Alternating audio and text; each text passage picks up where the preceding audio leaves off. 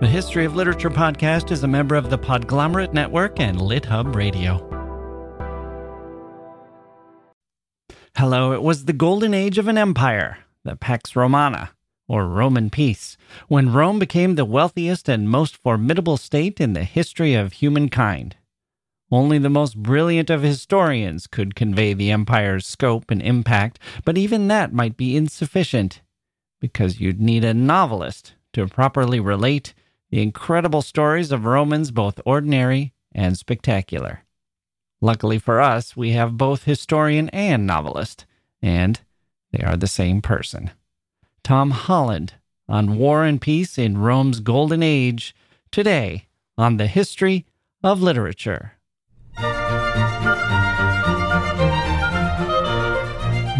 Okay, okay. Hello, everyone. Welcome to the podcast. The hunt is on, people. The hunt is on. Scholars and researchers are looking for a very special book, and we will tell you what that book is. And then we'll have Tom Holland, one of the most readable historians working in the world today. He began life, or his professional life, maybe I should say, as a novelist writing thrillers about things like Lord Byron as a vampire. And then his childhood love for history recaptured him and he turned to nonfiction, but he didn't lose that sense of what a reader wants. His eye for novelistic detail or his feel for narrative pace.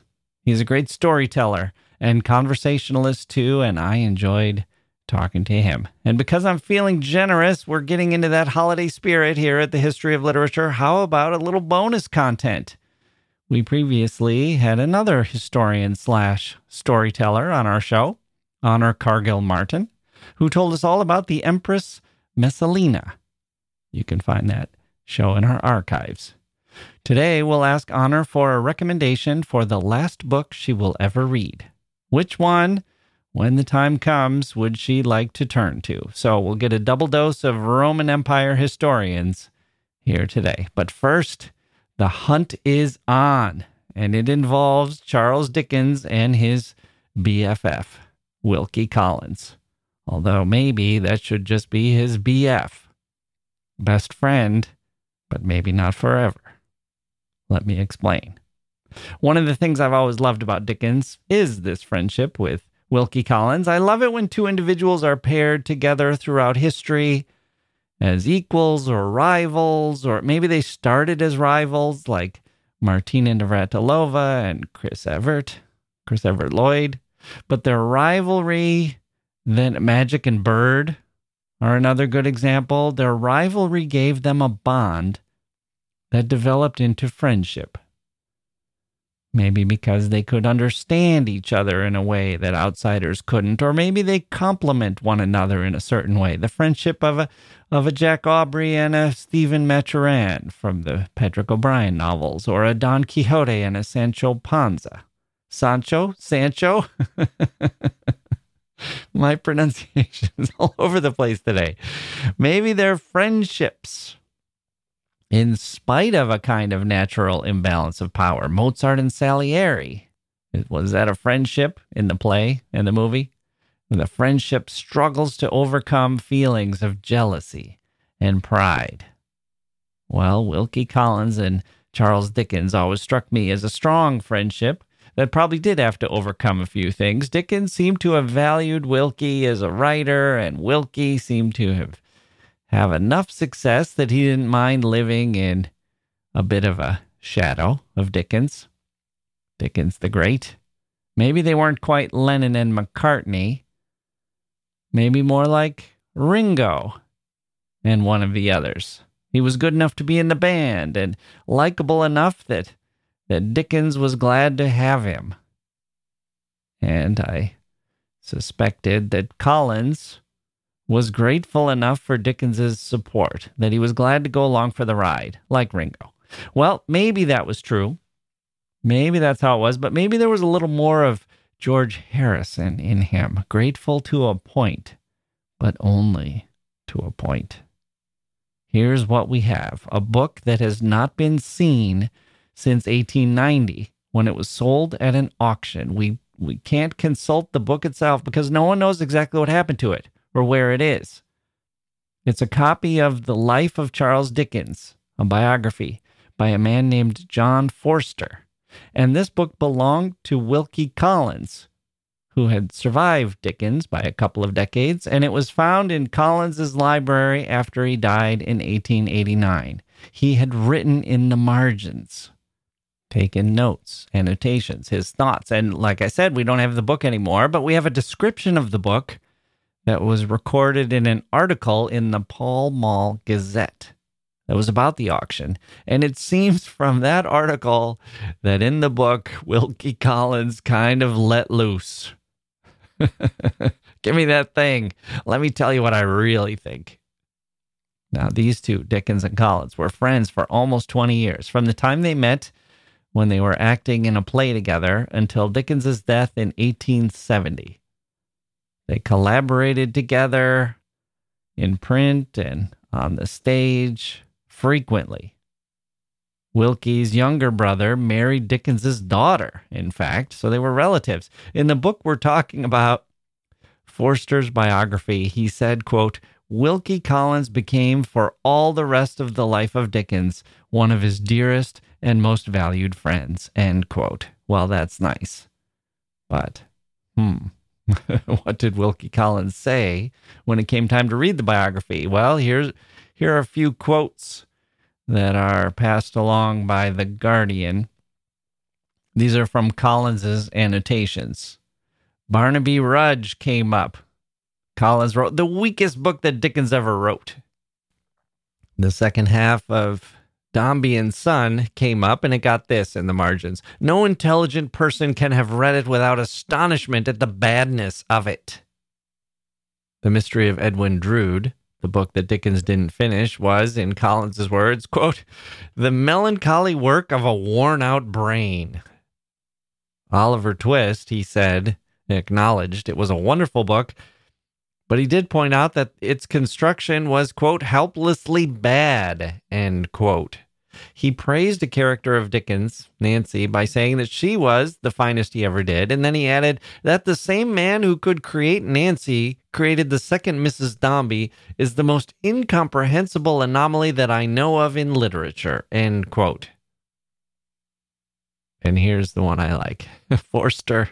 On the very first page, he wrote that Dickens was, quote, the most popular novelist of the century.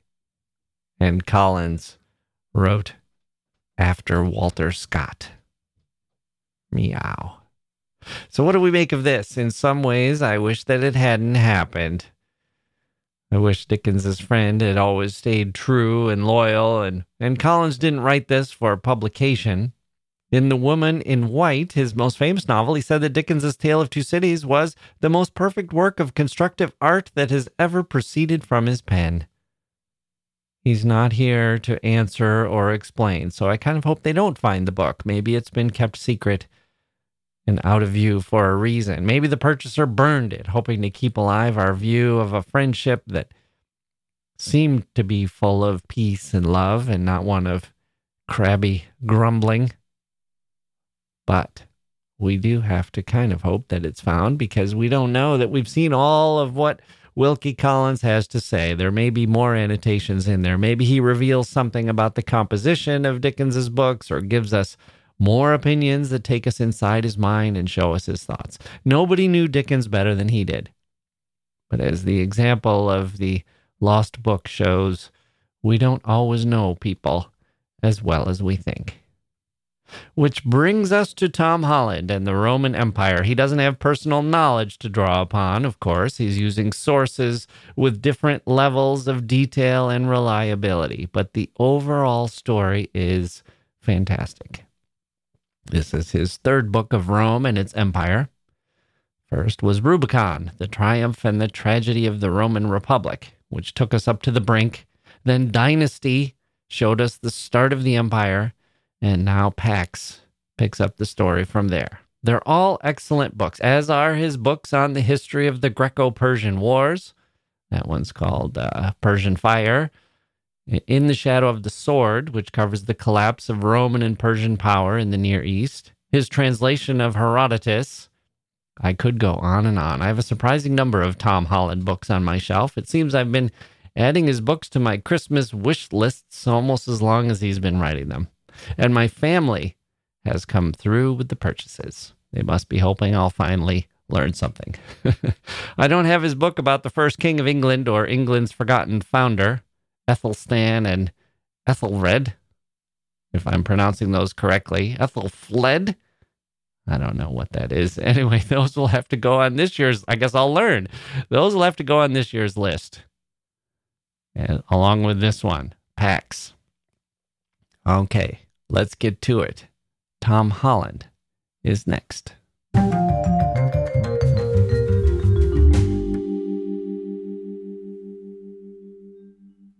Hey grown-ups, the Cat in the Hat cast is a new podcast from Wondery, perfect for the whole family. Join the Cat in the Hat and your favorite Dr. Seuss characters as they get whisked away on a new adventure every week. Fish dreams of creating his very own polite and quiet podcast. That is, until he gets a surprise visit to his Fishbowl podcast studio from the Cat in the Hat himself. And it becomes very clear that the cat has other plans for the podcast, and those plans are the opposite of quiet. The cat may be disruptive, but it turns out he's also a great help to get fish out of all kinds of predicaments. Bursting with music, silliness, and rhymes, the Cat in the Hat cast encourages us all to find fun that is funny in every episode. Sing along to new favorite songs, try your luck at Titanic tongue twisters, have some fun with wondrous wordplay, and most importantly, bring your family along for all of the adventures in the Cat in the Hat cast. Follow the Cat in the Hat cast on the Wondery app or wherever you get your podcasts. You can listen to the Cat in the Hat cast ad free right now by joining Wondery Plus in the Wondery app or Wondery Kids Plus in Apple Podcasts. Okay, Tom Holland is an award winning historian of the ancient world, a translator of Greek and Roman classical texts, and a documentary writer. He's the author of several popular and incredibly readable books, including Rubicon, Persian Fire, and Dominion. He's here today to discuss his new book, Pax, which tells the story of war and peace in Rome's golden age. Tom Holland, welcome to the History of Literature. Thanks so much for having me. So I almost wish we were having this conversation in the 1990s and I could have asked the novelist Tom Holland about Lord Byron and vampires.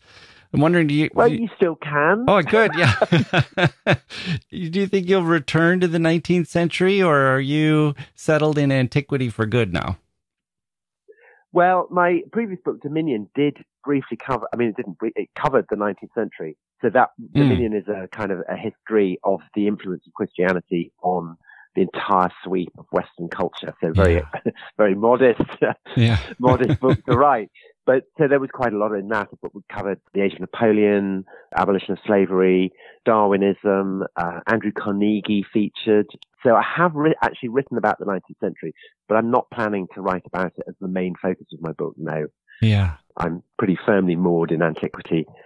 How about novels? I mean, I've, I've heard that every novelist should try their hand at writing poetry and every poet should try to write a novel, but I wonder if the same is kind of true for historians. It seems like it's a good training in order to tell a narrative story to have taken a turn at writing novels.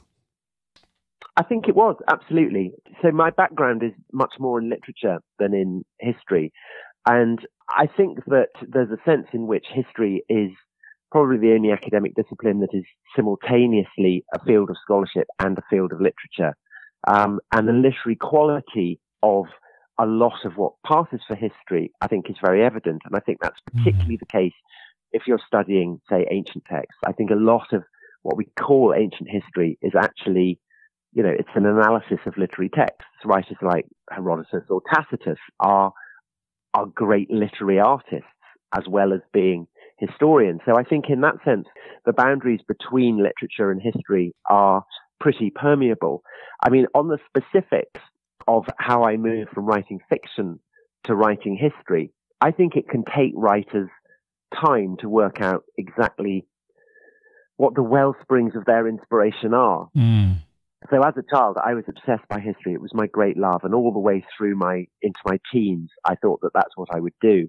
And then I fell in love with literature and decided actually I wanted to be a great novelist. And so studying literature would be a good preparation for ending up as the new Proust, mm-hmm, mm-hmm. modest ambition. But um, I, I, turned out not to be Proust, to my shock and horror. um, and so I ended up writing genre um, you've alluded to one of them, Byron as a vampire, in which vampires appeared at various stages throughout history. And I realized as I was writing them that I was much more interested in the history than mm. I was in the fiction, and that I resented having to make things up when actually the reality of the history seemed so much more interesting. And when I kind of, I'd been contracted to write various novels in this series, and when I earned out that contract, I thought do you know, actually, what really moves me, what really stirs me, is history itself. And I suppose going back to Proust, I mean, Proust's novel is all about the the hold that the past has on the present and how you can't really escape the hold of memory. And I realized that the most vital memory for me wasn't things from my kind of, you know, experience I'd had with, I don't know, family or friends or whatever, but it was the experience of writing history. And so in a sense, the, the books that I writing about Greece or Rome or whatever, I'm being as true to my memories of childhood in a sense as Proust was when he wrote about the taste of Madeleine. Mm, right. I'm determined to compare myself to Proust. Yeah. way, but I hope the listeners will forgive me for that. I've read interviews where you've talked about the childhood fascination you had with antiquity, and you compared it with a, a fascination with dinosaurs or science fiction, mm-hmm. the world of science fiction, and the splendor and the terror. What is it about antiquity that inspires these feelings, do you think? I think that it is, um, I think more recent fields of history, obviously the display of glamour and terror and power are more ambivalent, more complicated. Mm. But I think the Romans are at a sufficient remove that we can kind of revel in the spectacle of the Colosseum without unduly worrying about what that says about us morally, that we find gladiatorial combat, for instance, fascinating. Oh, interesting. Yeah. I think there is a kind of statute of limitations operating there. And I think that, again, that is a kind of parallel with dinosaurs, that, that a small child can thrill to the spectacle of, I don't know, a tyrannosaur feeding on the corpse of a, a, a triceratops in a way that might be more unsettling if he was looking at a, I don't know, a lion feasting on a wildebeest. The fact that they are removed back in time, precisely the fact that they are extinct, gives free rein for aspects of fascination that perhaps our moral selves know are more complicated. Yeah. Right. What might be an example of something that doesn't have that removed? Something like if you were really uh, looking at the the power and the capacity of the British Empire, you'd feel like, well, we all know this is kind of built on the backs of colonialism, or or in the earlier days, it's funded by slavery, or yeah, I mean, I, I mean, the most controversial one would be the Nazis. Yeah, right. The awful truth is, is that the, the, the, the Nazis have the best uniforms. Yeah. And I think there is clearly a sense in which they do have a kind of malign power and glamour, but obviously that's hedged about with unspeakable kind of moral caveats. And the Nazis, you know, they modeled their spectacle often very consciously on Rome. You know, the, the, the eagles and the standards and the banners Hitler was very impressed with civility. As you know, I mean, the the reason they're called fascists, the fasces were the rods that were borne on the shoulders of the the guards that accompanied Roman magistrates, and the look certainly in Italy, but also to a degree in Nazi Germany, was modelled on classical antiquity. And I think that the actual character of Rome the Roman Empire is so unset would be so unsettling to us if it existed in the present that contemplating that kind of mingled glamour and terror that Nazi Germany evokes for us gives us a sense of just how important it is that we have this separation of 2,000 years between Rome and us. I'm not, I'm not saying that the Romans were Nazis, but I'm certainly saying that the Nazis were inspired by the Romans. Right. I'm sort of an amateur historian of, of the ancient world. I'm certainly not an expert, but whenever I do go into that, I find myself, you know, I'm rooting for Julius Caesar and I, I'm kind of, yeah. you know, but then I'll catch myself and think, well, if I were living at that time, I would not be you know the emperor i'd i'd be one of those who are thrown to the lions and and you know or or i'd be a galley slave or something. And i think well the, if this were happening today i wouldn't be rooting for the republic to end. And yet i find myself drawn to these compelling figures in history.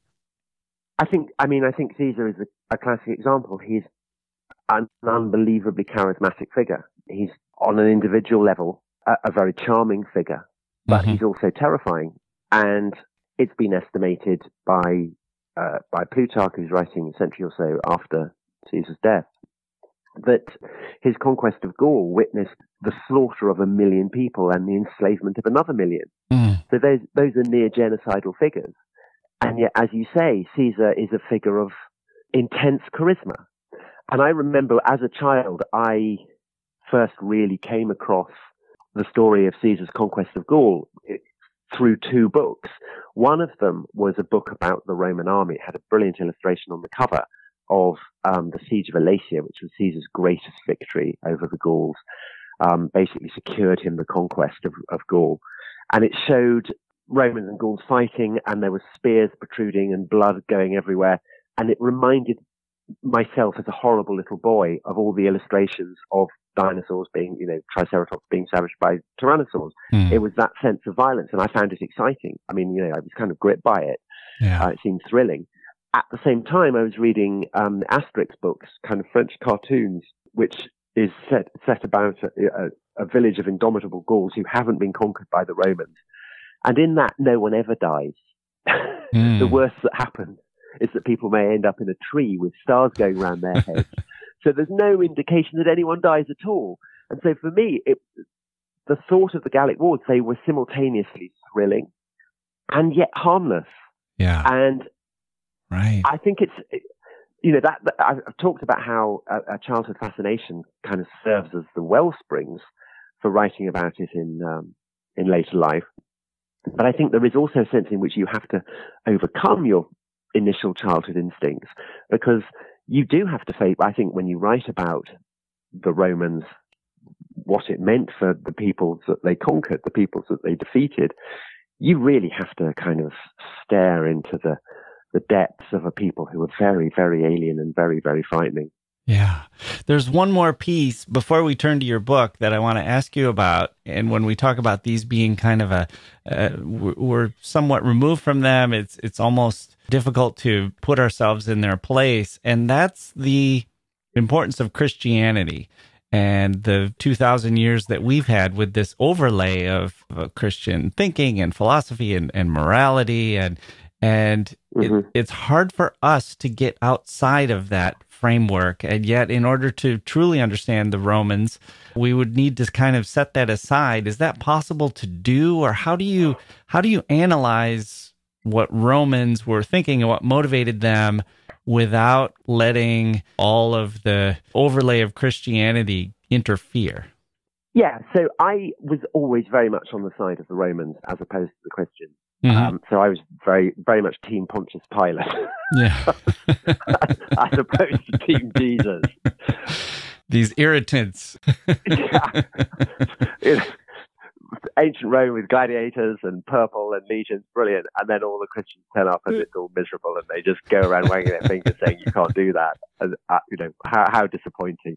For me, ancient Rome, blue skies, Christianity, grey skies. It's you know, it's November drizzle. Um, and I, I, I basically, the experience of writing, say, about the Romans in the age of Julius Caesar or the Spartans in the 5th century BC or whatever, I found the process of trying to see the world through their eyes so, so kind of upsetting in, so, in, in, in all kinds of ways. And I was thinking, well, for instance, Caesar slaughtering a million people and enslaving another and feeling no qualms about this whatsoever. And not only that, but it's kind of celebrated.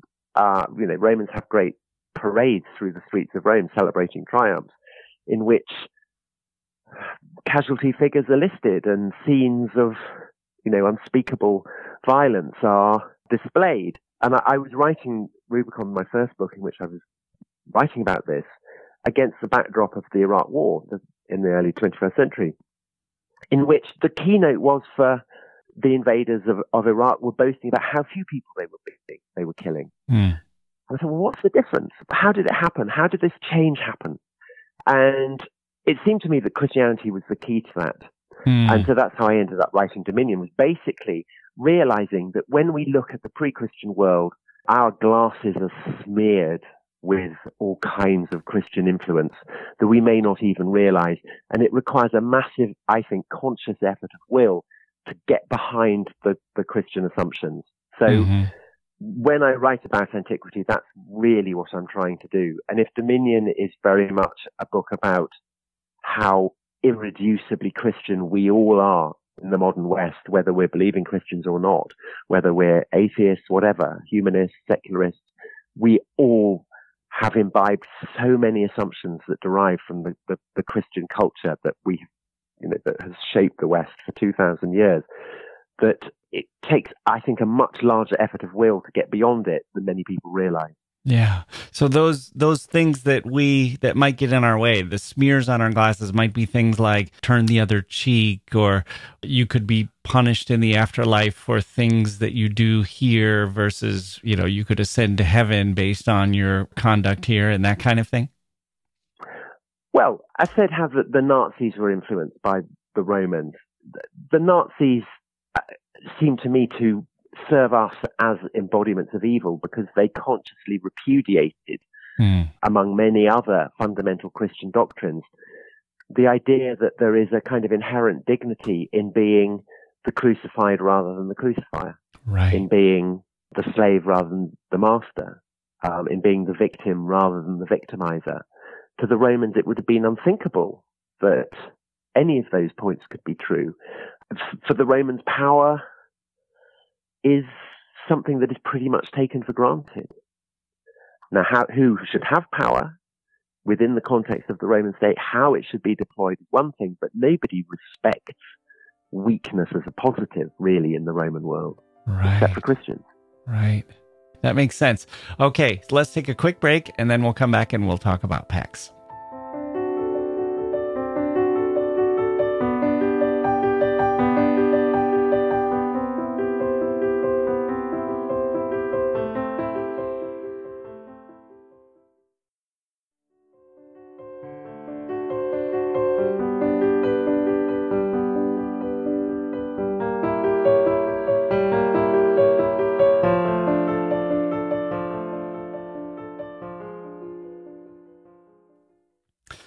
Okay, we're back. Tom Holland, so you've written on Rome before and Rubicon and Dynasty.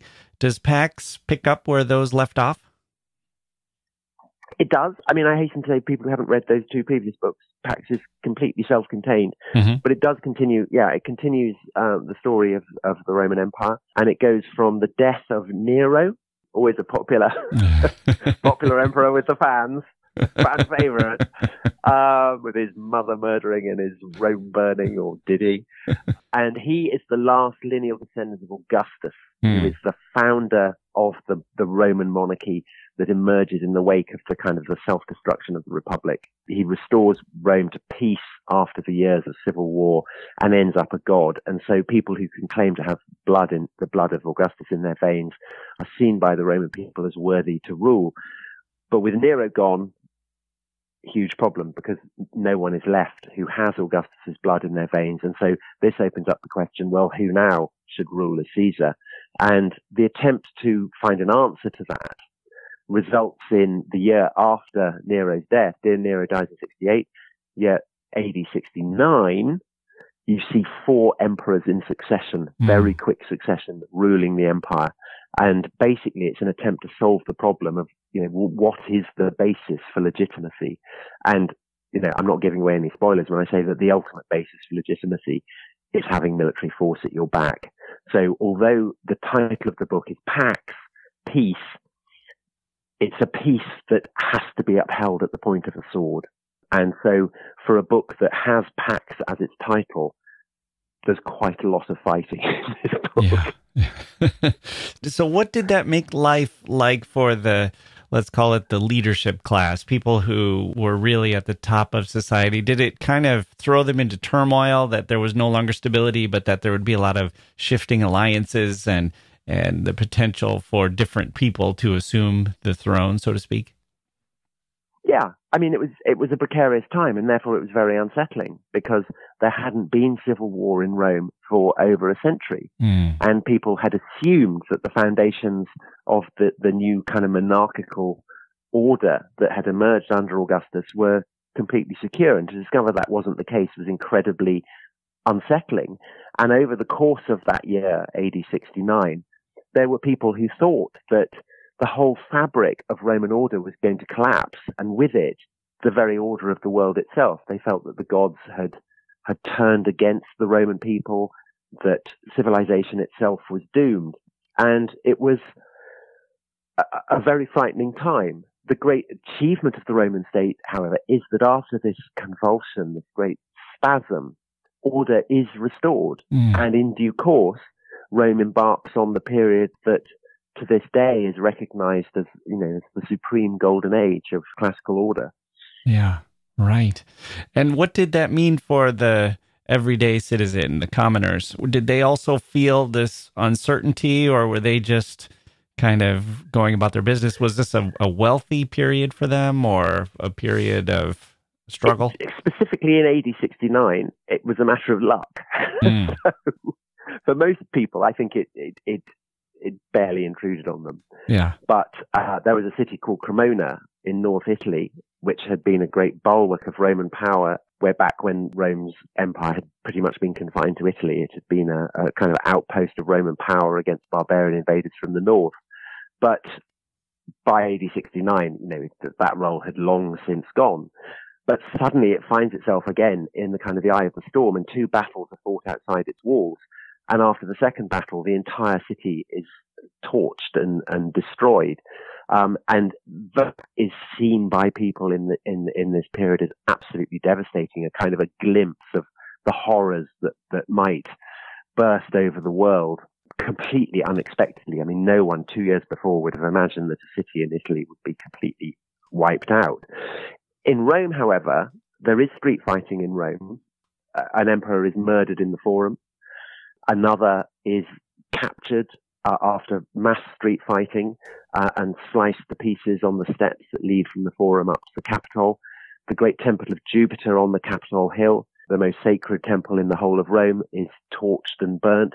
So Rome does suffer damage, but you get a sense reading the sources, and you know, again, it's kind of interesting to know how accurate this is, but I suspect that it wouldn't have been written if it wasn't articulating something quite profound about the relationship of the Roman people to the spectacles of violence that they're witnessing.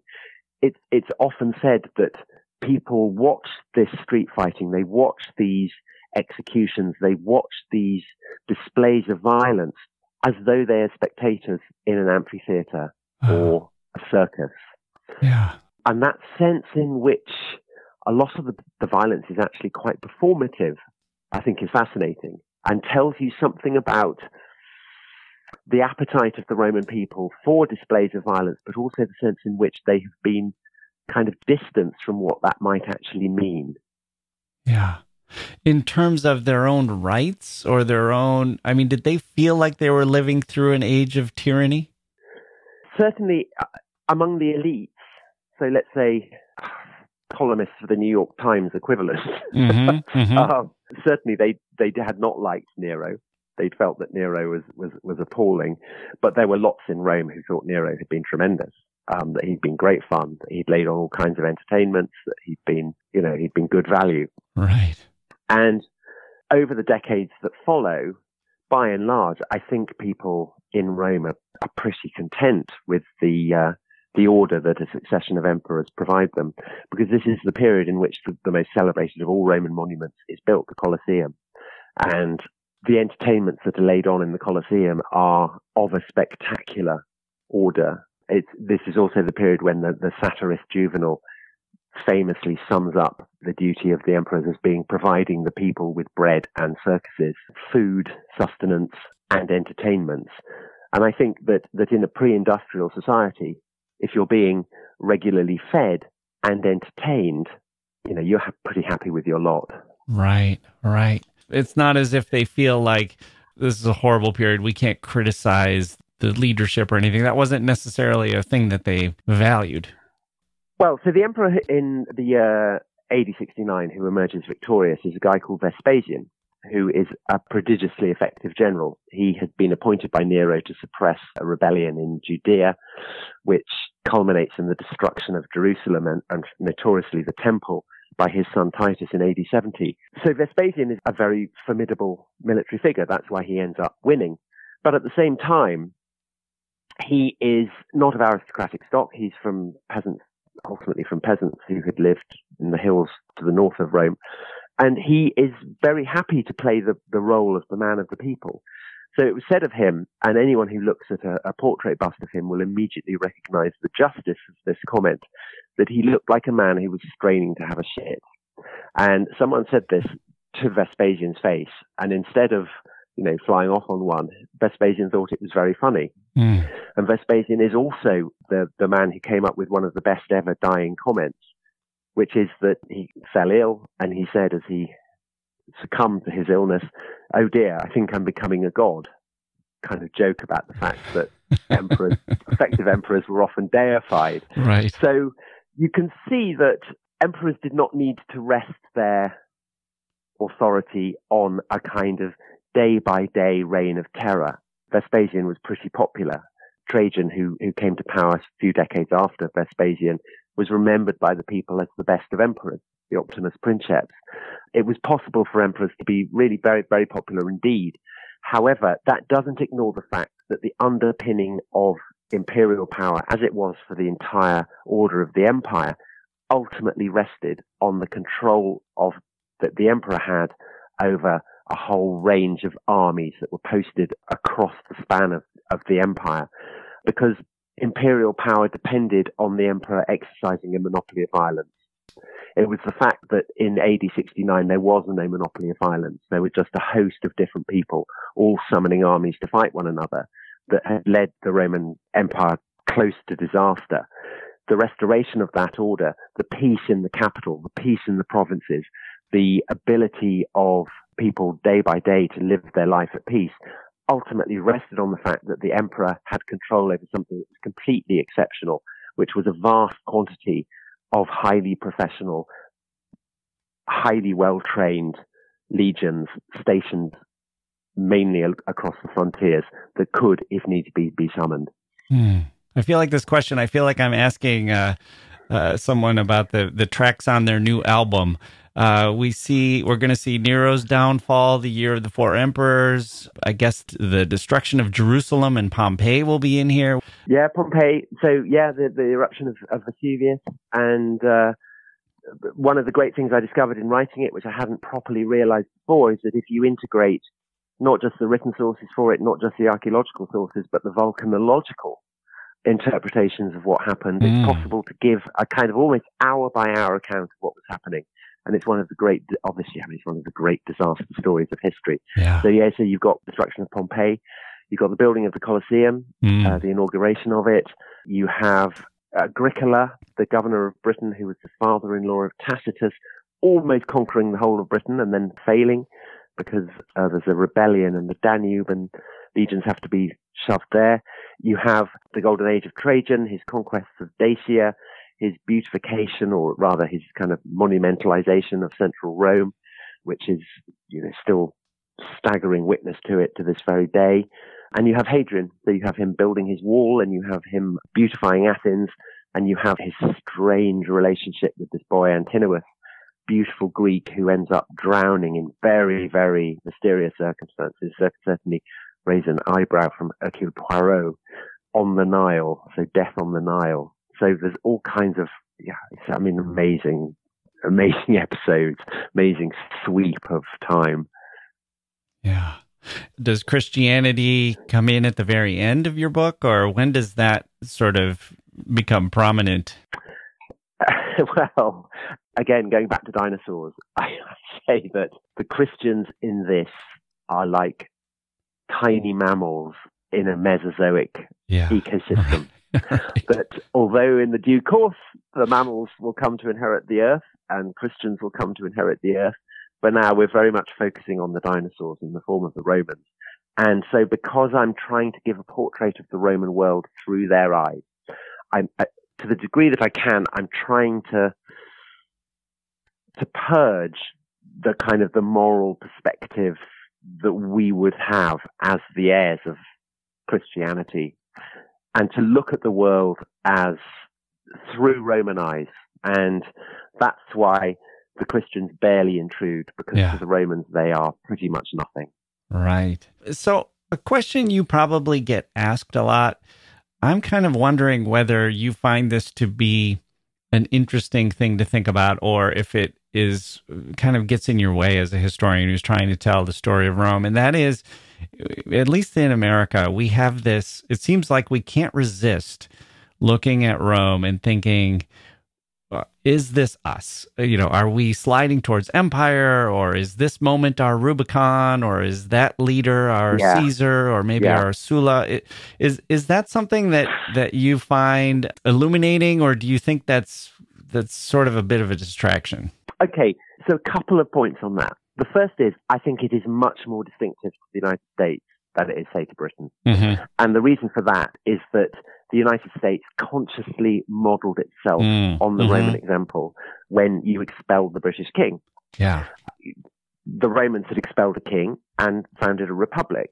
And the founding fathers were commemorated as Roman figures. So, you know, that colossal yeah. statue of Washington with his wig, but otherwise dressed as a Roman. So you have all that kind of stuff. And that's why you have a Senate. It's why you have a, a Capitol Hill. It's why Washington looks as Roman yeah, as it does. Right, right. So that's obviously very important to the way that Americans traditionally have understood themselves is as a republic, a res publica, that kind of draws its inspiration from the Roman example.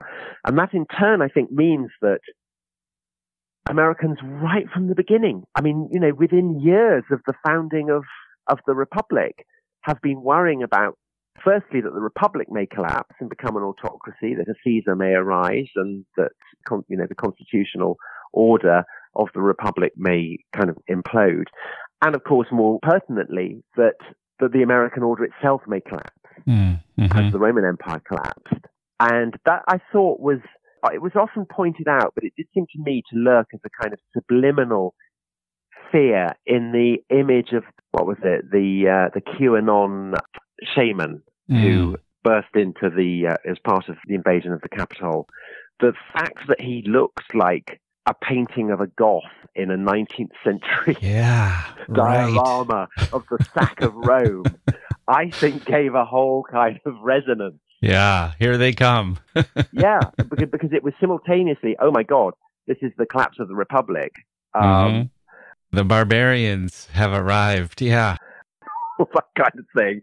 But at the same time, it was also the fall of Rome. It's the Goths sacking Rome. And, you know, yeah. So I, just, I can see why it's so resonant for Americans. But the other thing that I want to say is, is me personally, is that when I wrote Rubicon, as I said, it was against the backdrop of the Iraq War mm-hmm. and 9 11.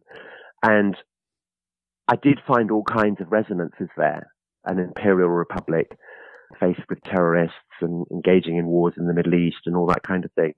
And, and Rubicon was, had kind of chapter headings like the war on terror, known unknowns and things like that. Mm. But I, mm-hmm.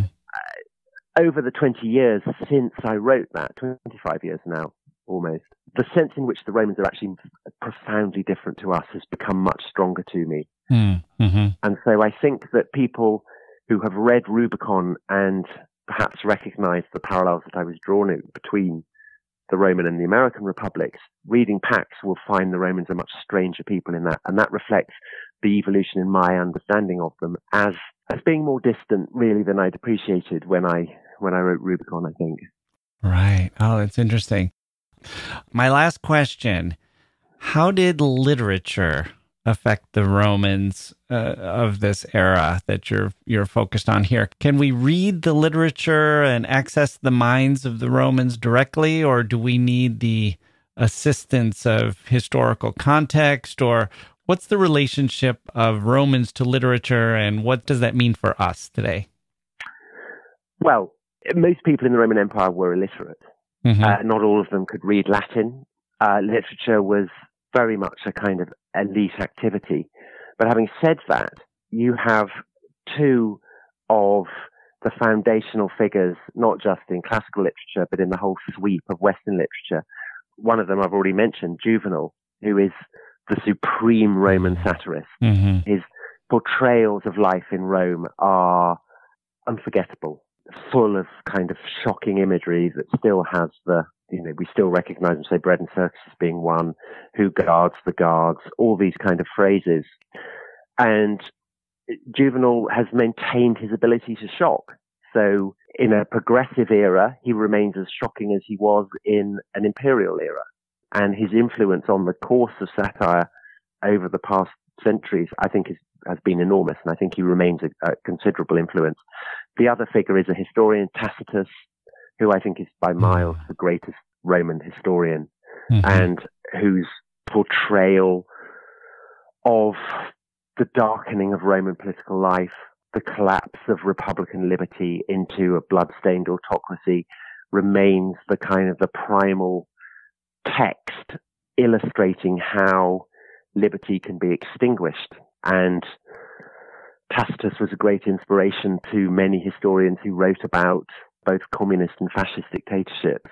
So Juvenal and Tacitus, I think, are two of the, the supreme figures in the history of Western literature, and they re- retain their their influence to this day. Mm.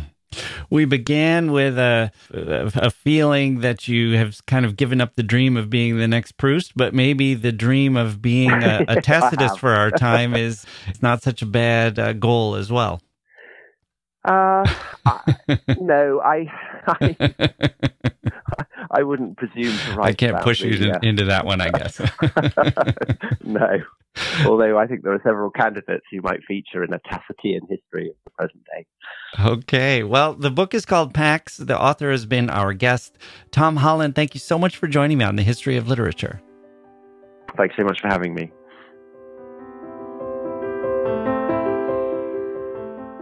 And finally, today we hear from Honor Cargill Martin. After she and I discussed her book about the Empress Messalina, I asked her this special question. Okay, we're joined now by Honor Cargill Martin, author of Messalina, Empress, Adulteress, Libertine, the story of the most notorious woman of the Roman world.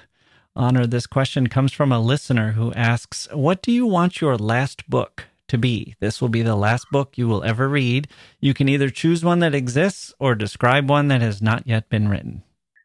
Uh, it's a very big question. I mean, surely the answer is just the longest one I could find if it's going to be the last, the last book that I ever read.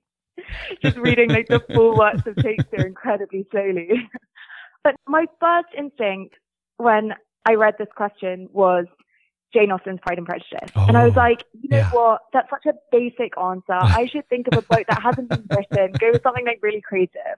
But I just, I kept coming back to it, and it's the honest answer of what I would genuinely want my last book to be because I find it such a comforting book. Mm. And I also find it such a funny and uplifting book. I think it is genius, mm-hmm. beautifully written, hilarious. And I also think that it really encapsulates just a lot about humanity and just human life and kind of people's foibles in a way that is incredibly affectionate. And I think that that is what I would want, and, and romantic as well, and kind of um, joyful at the end. And I think that is what I would want my last kind of interaction with art and literature to be. Mm. And with the world, too. Every time I open that book and start reading it, I'm struck by how much I admire Jane or the narrators just take on life. It's so uh, it just fits the way that I like to view things and wish I could view things in a sharper way, and and just the way she sort of sees through pretension and finds the mild humor in just being alive and being a human being interacting with other human beings. Exactly. And I think that she reveals a lot of the ridiculousness of humanity without it ever feeling cool. Yeah. And I think that that kind of almost slightly ridiculous, stupid kind of just way of being is so human. And I think that that is what I would want to be left with. Yeah. Right. I always felt like Jane Austen would be the perfect person to attend a party with where the two of you are sitting in the corner and you're kind of watching things together. And you know that after the party's over, you're going to be able to talk about things and that she would have noticed all the things that you wanted her to notice because you wanted someone else to share that with you. Oh, for sure. And I feel like there are all these moments in Pride and Prejudice where you almost feel like it's that moment that you of make eye contact with someone yeah. and you both kind of seen the same thing. Um, and it's just that like slightly knowing thing. But what I love about it is that it reveals all of that without, never feels malicious. Right. And I think that celebration of human weakness is quite uplifting. Yeah. I mean, what better for that final moment to think that it's, there's weakness and frailty and obviously we are not permanent and we're not larger than life or anything like that. We're all just human. We'll return to dust and so on. But it was a good ride while we were here. Exactly. And i also think it's a book that makes you feel incredibly it's because it feels so modern even though it was written mm-hmm. so long ago. Um, and it feels so relatable to me. And I think that that is also something that I would want reminded of this kind of idea that there is this almost through thread in human nature. Hmm. Yeah. And Jane has has gone before you, and people will go after, but there is something that unites us all. Exactly. Mm. Honor Cargill Martin, thank you so much for joining me on the history of literature. Thank you for having me. Okay, there we go. Thank you for joining me today, and thank you to Honor Cargill Martin for that little dose of Jane Austen. Boy, we really played the hits today, didn't we? Pride and Prejudice, Charles Dickens and Wilkie Collins, and Tom Holland on the Roman Empire. I feel like I've been standing at the door handing out candy. My thanks also, of course, to Tom Holland. Do check out his book, Pax for yourself or for that fan of the Roman Empire in your life. You or he or she or they won't be disappointed. We'll be back soon with a new translation from the Yiddish, which we'll talk about with the translator. And we've got pirates around the corner, or should I say, on deck. Although in baseball terms, I think it's more like in the bucket or in the in the double or triple bucket. We'll have I don't know. We'll have something on Shakespeare's first folio. More on that in this anniversary year, and we'll have Laurie Frankel here for a look at Shakespeare's late play, The Tempest. Mike Palindrome will join us for a double barreled episode, or episodes on some D.H. Lawrence short stories, and many more episodes are in the works as well, including one on the Venerable Bede. Just who was he and why was he so venerable? Plus, some Henry David Thoreau. Lots of good stuff in store for you. I'm Jacke Wilson. Thank you for listening, and we'll see you next time.